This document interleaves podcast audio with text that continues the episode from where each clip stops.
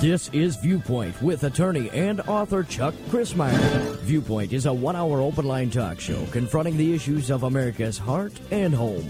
To express your viewpoint, please call 804 754 1988. That's 804 754 1988.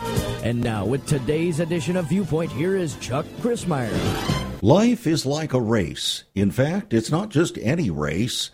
You can have a short term race called a sprint. You can have a mid term race called, uh, well, say the 220, the 440, 880, and those kinds of races. Or you can have a long run race, maybe the mile, maybe 5K. But how about a real long race, like a marathon? But then again, maybe that really isn't the longest race that we have to run. Maybe it's an ultra marathon. Maybe life is more like an ultra marathon. In other words, it's almost as if the race just continues on until God says, enough. In fact, in some respects, you could say that running is like always and intensely pressing for the gold standard. But the gold standard is the God standard. And how do we know when we've reached that point? Another person says that we're supposed to live by faith. But a pastor once said that faith is a long obedience in the same direction. Could it be that that long obedience is analogous to an ultra marathon race? Maybe this is a good time to talk about that in the context of the Olympics. Just as the Olympics are getting ready to deal with track and field, running the race. And so today on Viewpoint, we're going to be talking about that. In fact, we have a very special guest who is an ultra marathoner, an ultra marathoner who is going to be sharing some of his insights uh, with us here to help us to get down to the nitty gritty of what it means to really run the race. So I welcome you to Viewpoint. I'm Chuck Crismier. It's conversation as always with ever increasing conviction, talk that transforms. And I trust that today's conversation will be transforming to you, even though you may not see yourself as a runner. You see, in one respect, every one of us, if we're following Christ, is a runner. We're supposed to follow him. And we're supposed to continue to look unto Jesus, the author and the finisher of our faith laying aside every sin and all of the baggage, the weights that so easily beset us, and let us run with patience or endurance. So many Christians today are seeming not able to run with endurance or with patience, and they're giving up. They're falling away, just as the Apostle Paul said they would do just before the second coming of Jesus Christ. And I know that you don't want to be one of them. You do not want to fall away. Or as Winston Churchill said, never give up. There's never a time to give up. You might fall down, but you get up and you get back in the race. Well, our special guest today uh, is Greg Brooks. He is uh, the ultra marathoner. In fact, uh, I have completed the reading of his book called Brooks Memoir, Brooks Running. And indeed, his life was given to running, but for a while he was running from God rather than running toward God, like so many people out there, and got caught up back in the the culture of the 1960s and drugs and and uh, some of the other things, and then his life changed, and he found himself running, not running from God, but running toward God, and engaged in ultimately the greatest race of life, race of life, the ultra marathon. So, uh, Greg, it's good to have you on the program. Good to be here. where, where, where, do we find you today? Uh, you find me sitting in my office, um, looking out the window in, in upstate New York, in Rochester, New York. Well, Rochester, New York was a very famous place. In fact, I wrote about it in my book, Renewing the Soul of America. A fellow by the name of Charles Finney uh, God jerked his chain out of the practice of law back in the 1800s and said, Now I want you to plead my cause in the land. And uh, he did, but Unfortunately, when they called him to go to Rochester, he said, No way, no how. That place is the wild, wild west. They're not going to hear the gospel there. And he refused to go until after six months got, got a hold of him, and he finally went and turned Rochester right side up. It's an amazing story, isn't it? That's correct. Yes, it is. That's correct. You're familiar with that story? I am. I am. Yeah, we we uh, we talk about the, the history of Rochester and the spiritual history of, of God and, and and relative to the churches here in, in town, especially the believer the churches that are believing churches. Well, it's interesting that the very church that uh, uh, Charles Finney went to, it was a Presbyterian church there, the very one that spawned the great revival in Rochester that spread throughout the East Coast, actually has become one of the foremost uh, bastions of homosexuality. Are you aware of that? Mm, no, I'm not surprised though. It's one of the saddest uh, records uh, in American history. But God is still God, and He's still calling you and I to run the race that is set before us. Yes, sir. And uh, last week we did a program uh, dealing with a fellow by the name of Eric Liddell. Does that name ring a bell for you? No, sir. Nope. Well, Eric Liddell was the key uh, in the famous movie that came out in 1981 called Chariots of Fire. Yes. Chariots of Fire. Oh, You've heard now, that, haven't you? Okay. Yes. Okay. Yes, I know. Who, I know. Now you're, you're you're tweaking my mind a little bit. Yeah, absolutely. The Olympic the Olympic miler or the Yeah, and actually he ended up winning the 400, uh, which was not his race, and he wouldn't run on the Sabbath, and so ultimately he was given the opportunity to run. He ran the 400, won, and just blew the entire stadium out of its mind uh, as he ran that race with vigor. And he said, "God made me fast, and when I run, I feel His pleasure." Have you ever felt that way? I do. Yes, I have. Yes, indeed, and um, not so much the the longer distance race. Well, yes, I guess I could say that even in the longer distance races. But uh, when I was when I was running the distances like five Ks and and ten Ks, uh, which are a much faster pace race that you ran, Mm-hmm. um, when I when I finished my first and and crossed the finish line on the very first race I won, I felt that I felt that that desire that that that pleasing of God. I really did. And yet somehow you moved from races like 5K and 10K and marathons to ultra marathons. What in the world would cause you to do a silly thing like that? Oh, I don't know. It, well, you know, you you you follow different people that that are influential in the in the in the community. That uh, we have quite a quite a, a really um, big running community here in Rochester, and there are a lot of pretty pretty famous runners that have come out of out of our area here. So we have a strong a strong culture of running here in, in the Rochester Track Club, of which I belong. We had a, a few guys that were running these um, not just marathons, but running the ultra marathons. And I, it k- kind of piqued my interest after I started running marathons. What about these ultras? What, what how does it, how do you do that? Well, we want to Right. get into that after this break. Uh, stay tuned, friends. Okay, Brooks Running. Uh, Greg Brooks, an ultra marathoner, has run more ultra marathons than you can possibly shake a stick at. $18 will put his amazing book in your hand. It's on our website, saveus.org. We'll be right back. Once upon a time, children could pray and read their Bibles in school. Divorces were practically unknown, as was child abuse. In our once great America, virginity and chastity were popular virtues and homosexuality was an abomination. So what happened in just one generation? Hi, I'm Chuck Crismier, and I urge you to join me daily on Viewpoint, where we discuss the most challenging issues touching our hearts and homes. Could America's moral slide relate to the fourth commandment? Listen to Viewpoint on this radio station or anytime at saveus.org.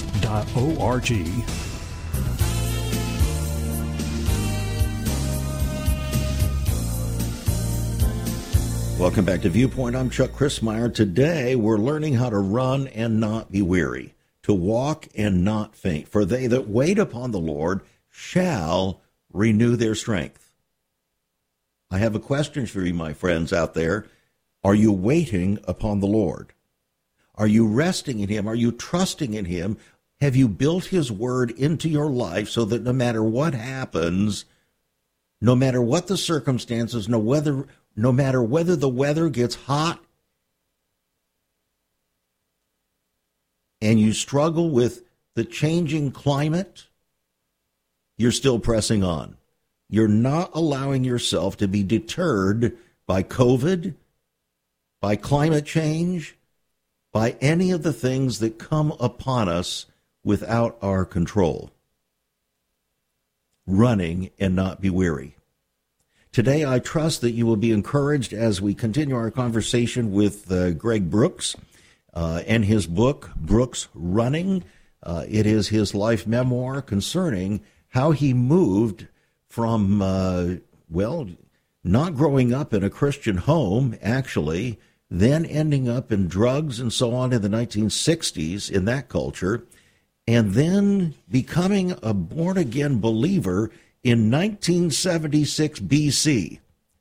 Yes, you heard it correctly. 1976 BC. BC standing for before Christ. In 1976, our bicentennial year, our special guest came to the Lord.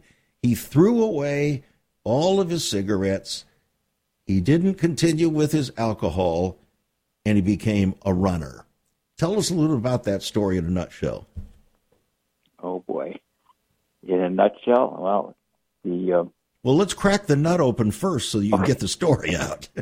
well, the, all right. So I hope I hope I'm clear in, in, in communicating this, but uh, I I had been a runner in high school um, and college. I mm-hmm. was a mm-hmm. good I was a good runner in high school and college, and when I got to college, it was it was in the in the in the mid '60s, and mm-hmm. uh, joined a fraternity. And of course, you know what happens when you join a fraternity and, and you have a drinking problem, which but you were you were in college the same time, uh, high school and college the same time that another famous runner was making his mark. A guy by the Jim name Ryun? of Jim Ryun. Yes. Do you know that know Jim that. Ryun appeared on this program last year? No, I do not. No. Yeah, from Wichita, Kansas, he appeared on this program. He became a born again believer and uh, was deemed to be the fastest human being alive for many years. Right. Yeah, I aspired to be like like Jim Ryun. Mm. but so, I didn't know that he, he was a born again Christian. though. it's, it's interesting. Yeah. Well, he is now. He wasn't then. Okay. All right. At age 16, he was not, just like you were not.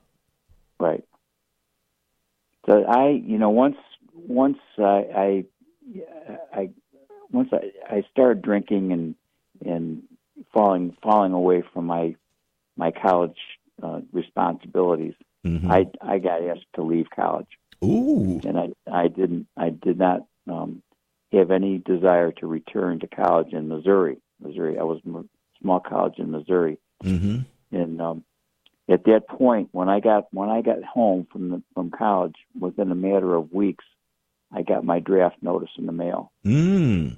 And then, so they they the government said we want we want you um, on the front lines, and it was mm. during the Vietnam era. Mm-mm. Everybody was going over to Nam and in those days. Right. I was not a I was not a um,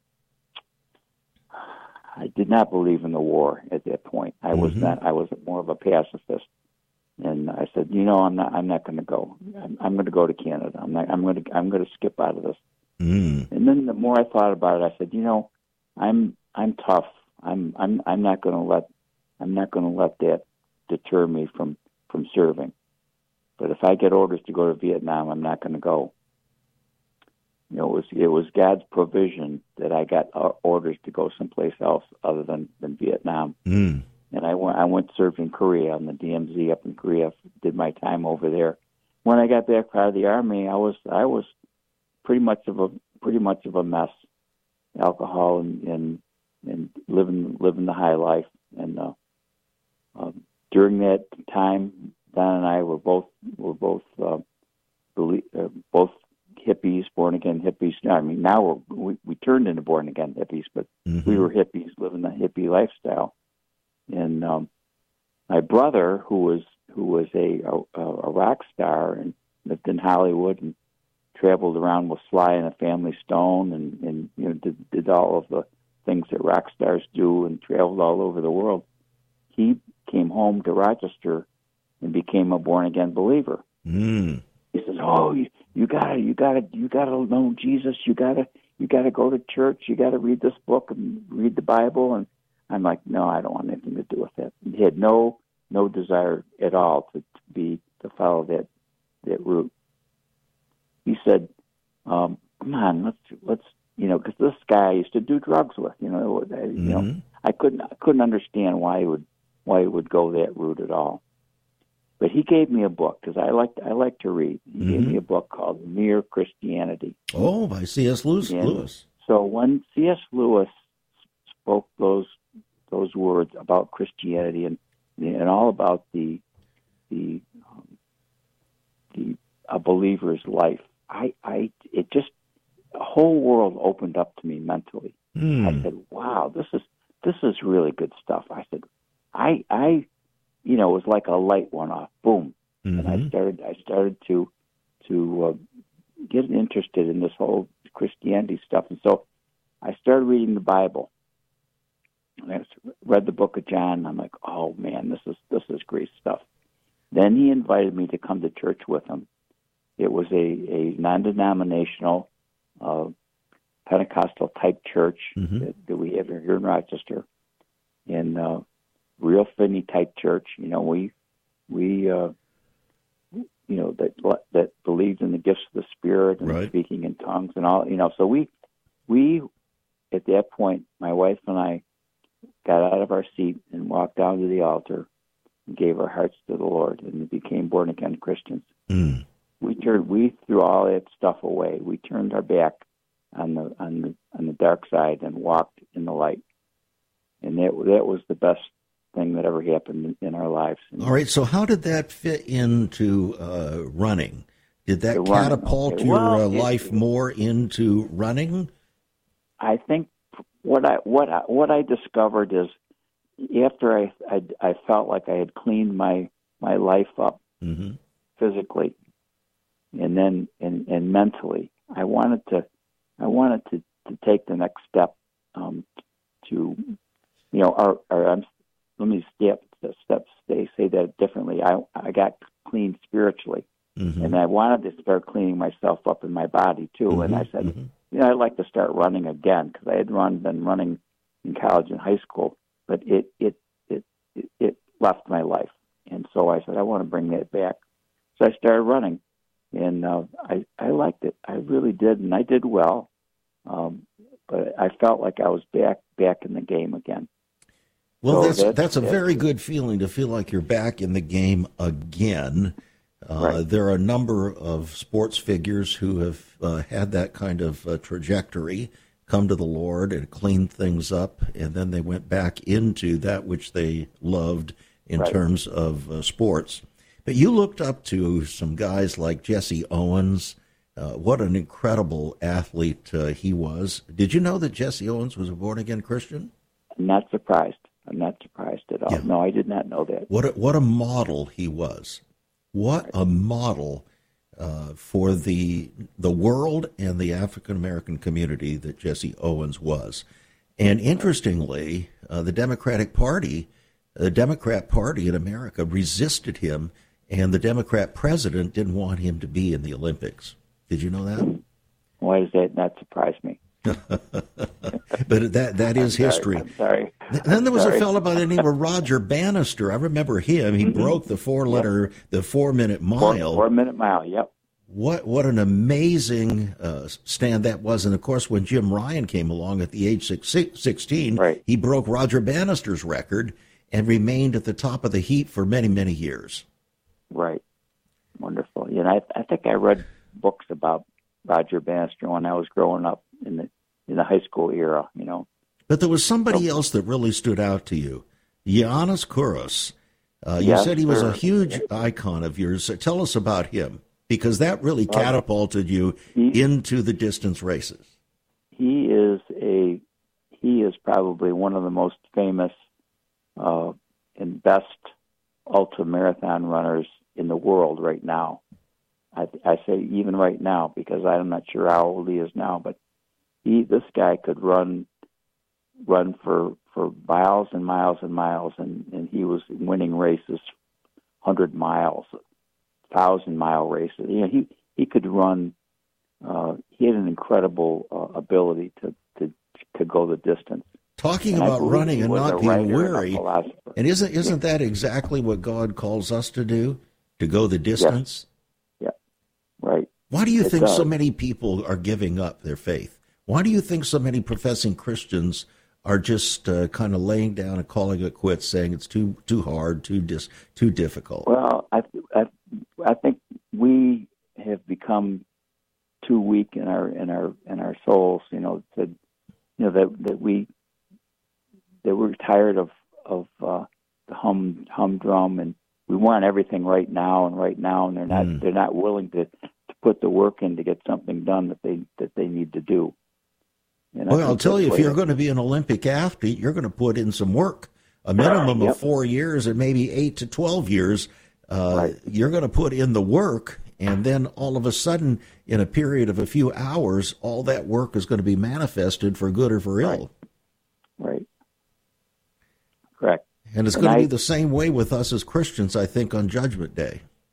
Right, exactly. You're exactly true, and I think people are said, okay, I'm I'm tired of the of the of the uh, the, the conflict that happens right now with, with, with between the good the good and the evil, and they, hmm they'd rather take the good and not or the evil and not the good. So hmm Well, this fellow uh, Kouros in 1984 set a record that you say caught the breath of every person who heard about it. He ran a 153 mile a Spartathlon uh, Yeah. in 20 hours, 25 minutes, and zero seconds. No one even Right. close to him. And uh, some people just God has gifted them with cardiovascular systems and muscular systems Yeah. that enable them to do something that nobody else is able to do. right, I agree. He must have given you some of that ability too, or you would have never been able to run ultra marathons. He he he wasn't he wasn't a hero of mine when I started because I probably never even heard of him when I started running ultra marathons. hmm but only only later did I did I realize what a what a, a, uh superhuman he was, especially when I was doing you know setting going out trying to set records myself. Uh, when I when I started running marathons, uh, my my goal was to run Boston, and uh, I, I so I so I trained hard to, to get to get to that goal. hmm And once I once I qualified for Boston and then and then ran Boston, I loved I loved the Boston race. It was probably my most most favorite and the most rate the most race uh, the most of any races that I've run. I've run Boston twenty times. That's 26 miles, isn't it? Yes, yes, it is. And it's you've run that 20 difficult- different times. 20, uh, 20 different different years. I've run that. Yep. That's amazing. Just amazing. No wonder uh, the book's titled Brooks Running. Uh, you've been there, you've been running uh, most of your life, uh, at first running from God, and then once you came to Christ, uh, your entire running life uh, was a demonstration of uh, really what God calls us to do in running the race of life, wasn't it? Right. I, you know, I just, I used to thank God often because He gave me back something that was lost that I love to do, and, and that would be running. And and He He gave me the the the ability to go to to go the distance, to run to run uh, 26 miles, to run 32 miles, 50k, to run 100 miles. And I did set a record on the track. Um, here in town for my age group, a national age group record for running around a track 100 miles. Wow, Talk hundred talk miles about- around a track. Talk about talk about boring, huh? Oh my goodness, I can't even imagine it. 400. It's 425 laps, but you know what? You know yourself if you're a runner that that, it's as much mental as it is physical. hmm It's a it's a game. It's not a game. It's it's something that you have to overcome. You have to overcome the mind to be able to put yourself into that. Absolutely. We want to pick That- up on that- that after the break because that's going to be Okay. so important, I think, of encouragement to so many people. Stay Right. tuned, friends. Yep. The book, Brooks Running, $18 will put this exciting book in your hand. It's on our website, saveus.org. There is so much more about Chuck Crismier and Save America Ministries on our website, saveus.org. For example, on the front page are two great videos. First, an interview and discussion of Chuck's book, Out of Egypt. Also, a great TV interview with Chuck regarding his book, Seduction of the Saints. Much more videos, a For Pastors Only section, and also you can view Chuck's weekly teachings. All at his website, saveus.org. That's saveus.org. Also on Chuck's website, listen to Chuck's Viewpoint broadcast. Listen to the archives. Maybe you missed a program. Check it out at saveus.org. Also, there are some great resources, hospitality information, also information about marriage, divorce, and remarriage, newsletters, articles, prophecy, prayer and revival information, all at saveus.org.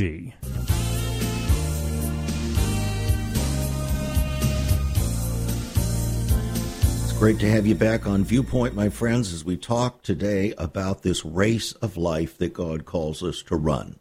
We have a special guest joining us here, Greg Brooks, with his book, Brooks Running.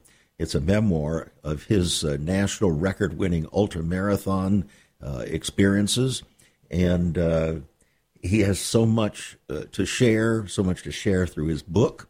Uh, when we uh, finish up the program in the last segment, we'll be talking about the greatest race that he ever ran and uh, why it was so radically different than every other race. And uh, the reality is, friends, that you and I are called to run a very great race. we're called to run the race that is set before us. In other words, God Himself has set a race before you.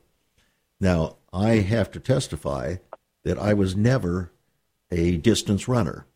Uh, my physical body nor my cardiovascular system were not designed to run distance runs, uh, designed more for running sprints. And I remember one time, uh, Greg, when I was running in junior high school, uh, one of the sprints, and all of a sudden I was jerked off the track, like straight up, and the pain just seared through my uh, my leg. What I realized is I had torn my hamstring. Mm-hmm. I could hardly yep. move. The pain was so been intense. There, done that. Yep. And you've been there, done that. Yeah. What was that yep. experience like?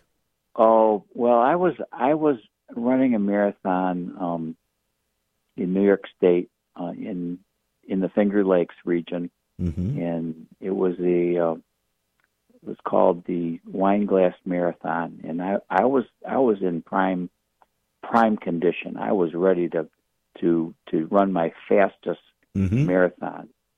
At that point, I think I had run uh, a marathon two hours forty minutes. Now that that isn't, you know, by today's standards, it's that's like not not very fast, but in those days, um, that was a qualifier, definitely a qualifier for Boston, and I wanted to, I wanted to get a had a have a better time for for qualifying. So mm-hmm. I I knew I was in shape. I knew I was on target to run this run this sub 240.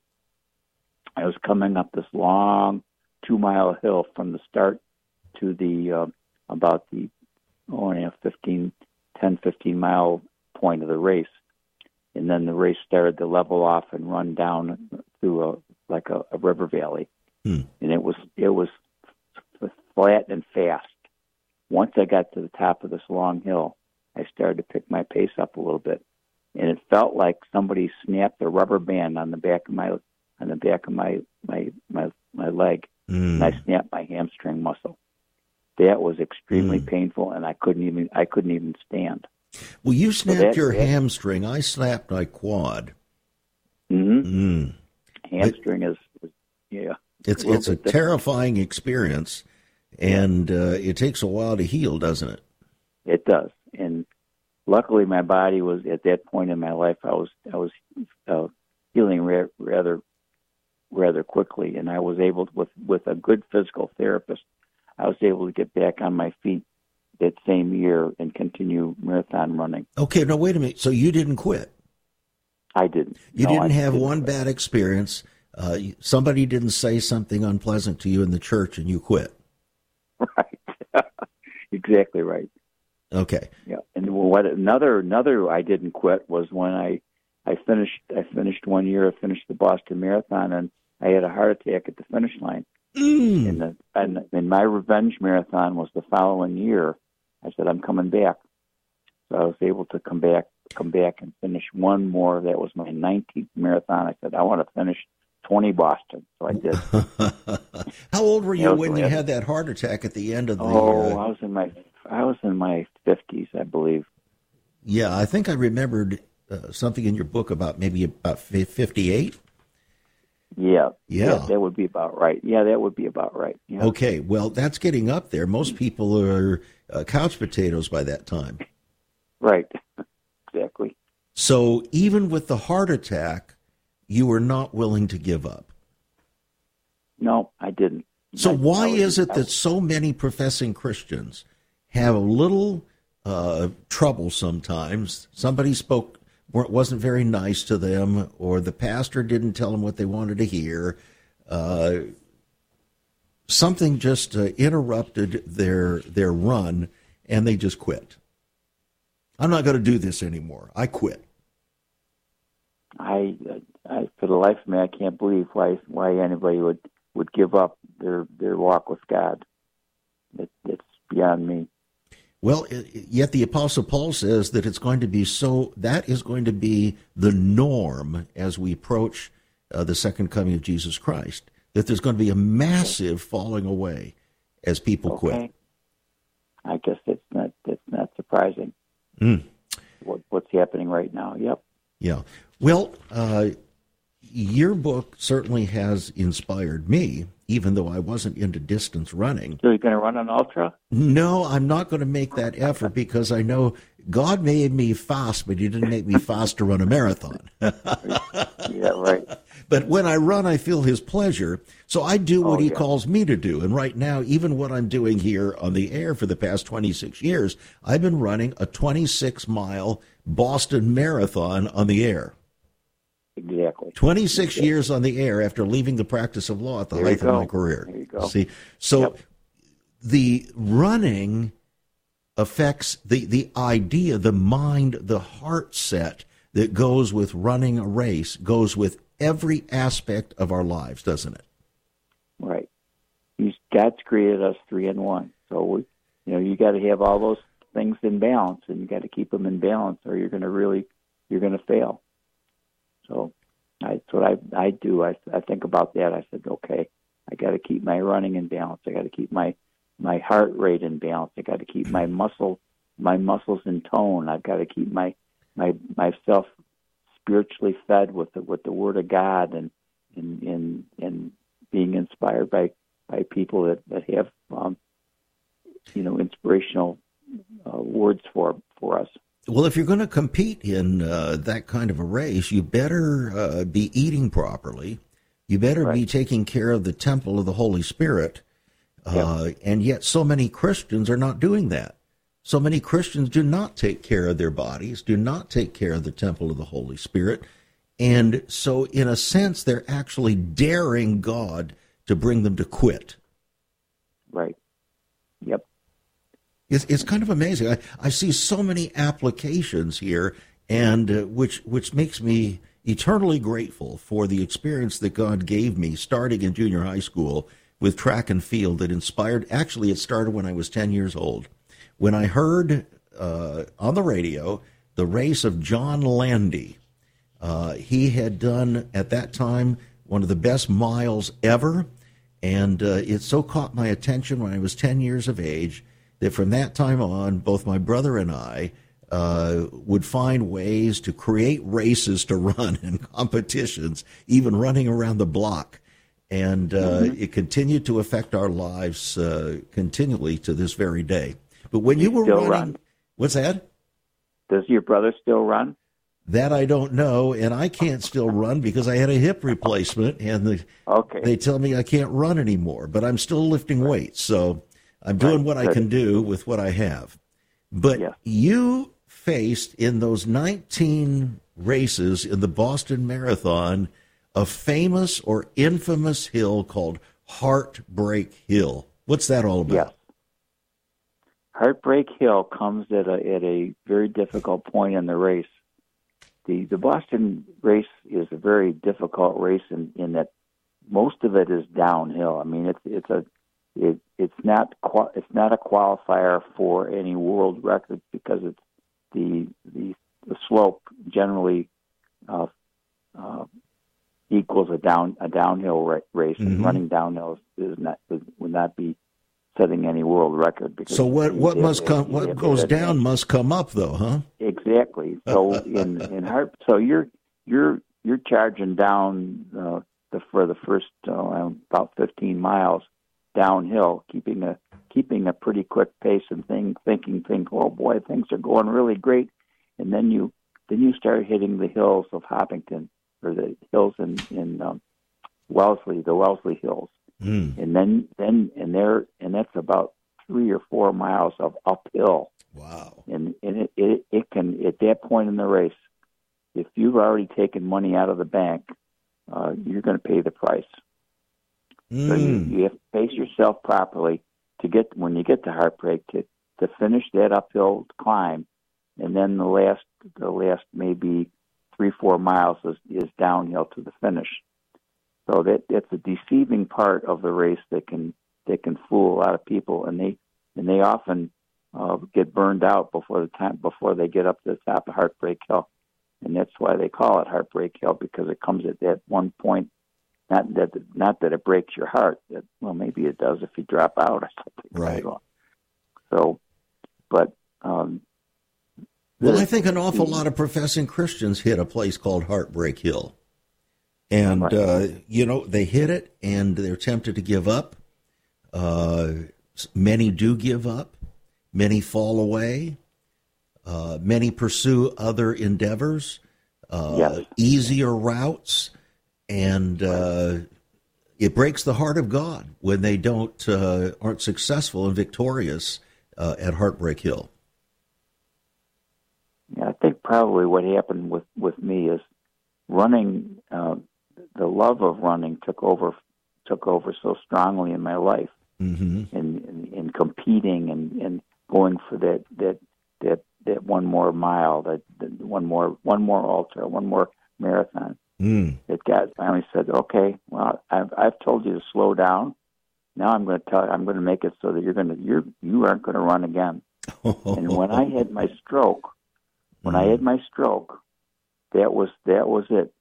When when I walked in the doctor's office and he says, you know, you've had a you've had a couple of strokes, and he said to me, you're never going to run again.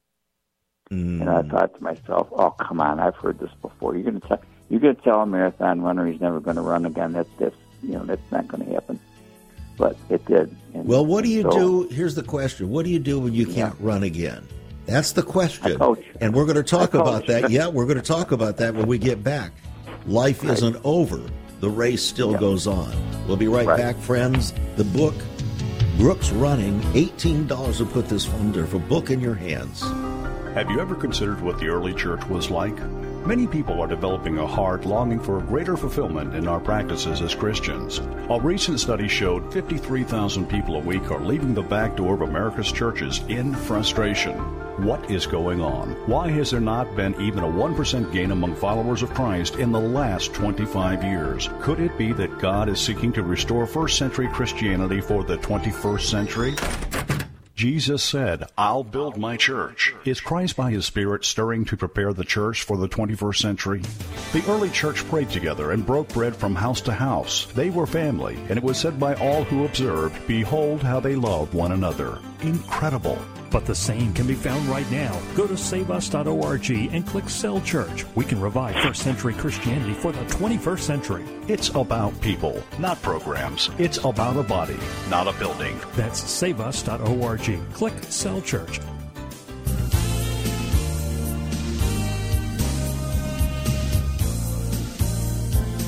There comes a time in the sports world when your ability to compete, as usual, uh, wanes and then you have to make a choice.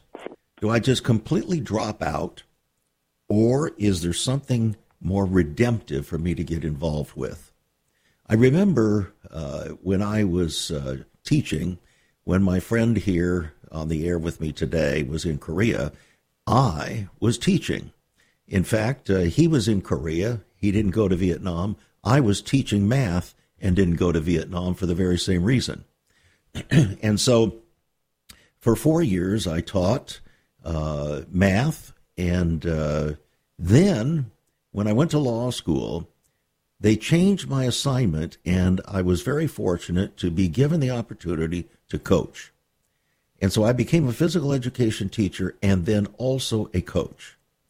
I coached track and field, and I coached cross country. And it was thrilling. It was not only just thrilling for me, it was thrilling for our students. And it was thrilling for our entire school district and the entire area because we developed huge competitions for the students. It was a great time. Coaching. I love coaching. In fact, that's what we're doing right here on Viewpoint today. Coaching. Coaching you to go for the gold and not give up. Our special guest today with his book, Brooks Running, which, by the way, you need to get a copy of it to encourage your soul. Uh, $18 will put it in your hands. It's on our website, saveus.org. That's saveus.org. You can give us a call at 1 800 SAVE USA. That's 1 800 SAVE USA, or write to us at Save America Ministries, P.O. Box 70879, Richmond, Virginia 23255. Writing a check at $5 for postage and handling. But you indicated before the break, uh, Greg, that uh, when you were no longer permitted to run, you began to do something else. What was that? Well, I tried to keep my always, you know, I'm I'm a busy busy guy. I, I always got to be busy doing stuff, and and mm-hmm. I had been coaching. excuse me, I had I had coached high school cross country for for a number of years, for about twelve years. I loved I loved coaching. I mm-hmm. loved especially co- coaching the young people. Yeah. And uh, and at that point, I was deep into my Christian faith, and uh, it was it was uh, rewarding to me to see these young people develop uh, to love to to enjoy running as much as I did, and that that was my whole goal was to help them to to not not to you know not to hate running, but to love to love running and mm-hmm. to love to love being with other runners. By the way, and did you know that Jim Ryun, that we talked about, the famous Ryun uh, uh, miler, uh, actually now has a coaching clinic uh, that he runs uh, continually uh, to assist others. He mentors them, encourages them, and tries to transmit spiritual truth to them in the context of coaching running. Is he still in Kansas? Uh, you know, I think he is. He he actually ended up becoming a congressman from Kansas for a while. Yes, yes, that's yeah, right. Yeah, yeah, he was he was in, in yeah, in, yeah. A, a, a, wonderful fellow. Well, there is a mountain. There is a famous mountain. Uh, in fact, a whole book has been uh, written about it called "The Snows of Kilimanjaro," uh, which was called the House of God. It's the ceiling of Africa, the highest mountain in Africa. I think it's 19,000 some feet. 19,340, yep. Yeah. So 19,340 feet, which is uh, up there in rarefied air, uh, mm-hmm. right in the center of Africa. And you actually set a goal for a race to the top of Kilimanjaro. Tell us about it. Well, it, it really wasn't a race, but because the the guides will tell you, you know, you, you we we had this chant while we're climbing called poli poli, which means in Swahili slowly, slowly. Yeah. So we we we we conserved our energy, and, and especially when we're preparing to. It was about a six day climb just to get up to the top. Mm-hmm. But during those six days, you you acclimated to the high high elevation, and you're able to to uh, uh, your your brain didn't get fried when you got when you got up to the mm-hmm, rarefied air. Mm-hmm. Well, I, well, I know what this is runners. like because I spent a long time, many years of my life climbing, and okay. uh, one of the things that uh, was most devastating is what they call mountain sickness. or altitude mm-hmm. sickness. Yep. Uh, where you don't acclimate, uh, you don't take the time to acclimate, and all of a sudden it hits you, and you become deathly ill, and you can't even function. So uh, you're absolutely right. In order to be able to climb Kilimanjaro, uh, it, it's not about the speed with which you climb it; it's that you do climb it and get to the top. Yes, correct. That's and that's that was our goal and we figured that being marathon runners, we were going to be able to to do this no sweat. Oh yeah, we'll just go up there and we can we can we can take. You know we got strong lungs. We can do it. Well, you know that doesn't that isn't what what it's all about when you get in thin air. You you need to have uh, the the to, your body to be able to acclimate to acclimate to the mm-hmm. to the um, uh, the ability to process.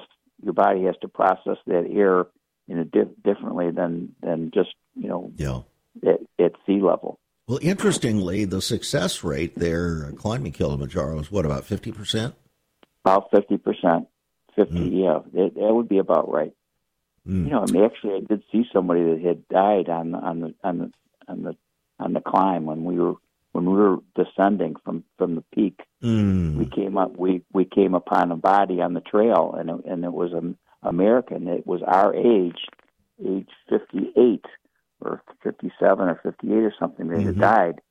And I said, "Oh man, this is not good because everybody in Rochester knew I was climbing that that same day. They would think it was you, American.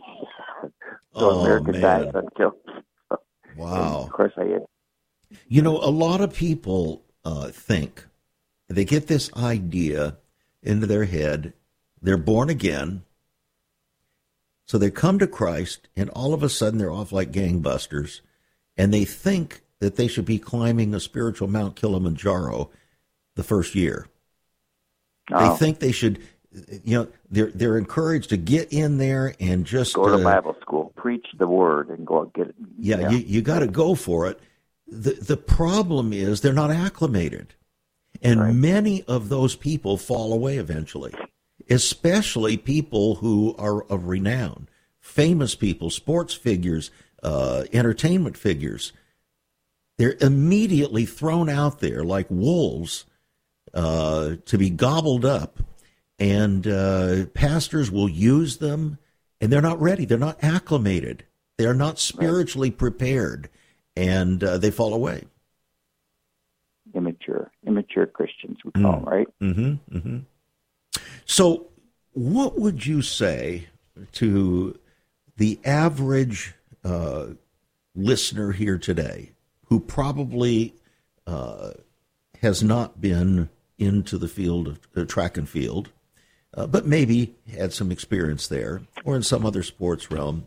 What would you say to them today uh, of encouragement uh, that life has taught you through your many, many, many, not only marathons, but ultra marathons. Right. I think prepara- that what we talked about the preparation is is key. You know, being being trained up to get to get to to get to the top of the mountain, to get to the end of the of the 5K, to get to the end of the 10K, to get to the end of the marathon, whatever it is. But you have to be prepared uh, physically and, and also mentally because you like I said before, the the running the races are are as much mental as it is as it is physical. You know, so I've often said, uh, uh, Greg, that uh, physical preparation is very much a part of spiritual preparation because people that are physically lazy tend to be spiritually lazy too. Hmm. Interesting. Interesting. Yeah, they know, do. I, but I, I, I enjoy working with people, and I, I really I take a great joy in, in people that, that are uh, listen listen to the coach and uh, to follow follow his direction to get to get to the finish line and and, to see somebody that they have trained for a whole year to run a marathon to get to the finish line and being there with them when they cross the finish line to to, reach that goal. It's it's it's just um, wonderful to see that. Well, and then to bring up uh, again, remind us of that phrase from Eric Liddell from Chariots of Fire, when uh, he spoke to his sister who tried to get him. She was a very spiritually minded person, and she knew her brother was as well. She felt that he was called to be a missionary to Africa, and here he was running. And she couldn't understand it. She couldn't get it into her mind, in her heart, that his running had anything to do with the kingdom of God. And so she was uh, basically kind of almost pleading with him and arguing with him. And his response to her was, Jenny, God gave me a purpose. And he made me fast. And when I run, I feel his pleasure. Right. When I hear those words, it, it sends tingles up and down my spine. What does it do to you? Same thing. I mean, I'm, I, I, I realize now as I get as I'm getting older that that God has called me into this this position to to to serve Him in this way, and I I um, I realize that there is purpose to to serving God and purpose to everything that I've been through in my life, mm. whether it's the ups and the downs or whatever. Mm-hmm. But He's prepared He's prepared me for this time of, of my life. And all of those experiences that you've had, Yep. uh, preparing, uh, even uh, falling because of the uh, torn hamstring, uh, all of those things, the temptations to give up. And there are temptations. They say uh, that there comes a place in time when you're running a distance that you hit what they call the wall. Yes. What is what is that wall? the wa- the wall is is is the point in the race, and I, it doesn't necessarily have to be a marathon, but it it does uh, occur most often in the marathon because it's a longer distance. But Mm-hmm. when you've when you've totally depleted, you've taken enough uh, money out of the bank, and you've got nothing nothing left. You're broke. You're you're physically broke. Mm-hmm. You don't have, and then the the mind says, you know, now now I'm now I'm really shot. I can't go on any further. Mm-hmm. And then you just you just give up. So how do you press through that wall?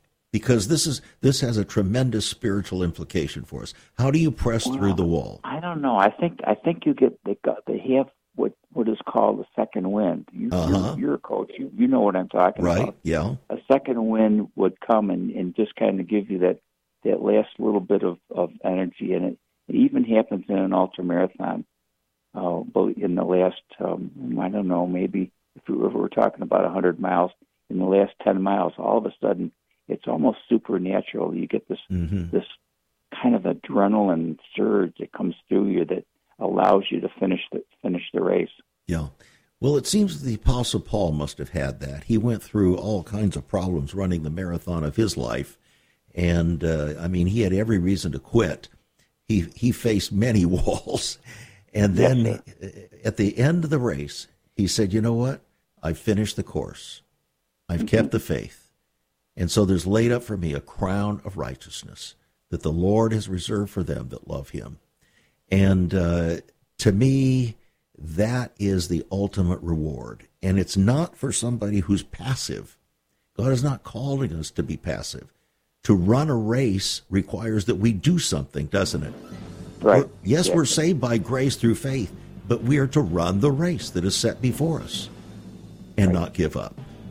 And uh, I appreciate so much, uh, Greg, your book and the encouragement you, that you've given us. And uh, again, friends, the book, an $18 book on our website, saveus.org. It's called Brooks Running. Brooks Running. And uh, I hope you'll encourage yourself with the book. Call us 1 800 SAVE USA, write to us at Save America Ministries, and be sure uh, to come on board and become a partner with us. Help us to run this race together. Let's run this race together. Let's pass the baton together to prepare the way of the Lord for history's final hour. God bless, be a blessing, and remember, God made you fast. That is, fast enough to run the race He's given you to run. You've been listening to Viewpoint with Chuck Crismier. Viewpoint is supported by the faithful gifts of our listeners. Let me urge you to become a partner with Chuck as a voice to the church declaring vision for the nation. Join us again next time on Viewpoint as we confront the issues of America's heart and home.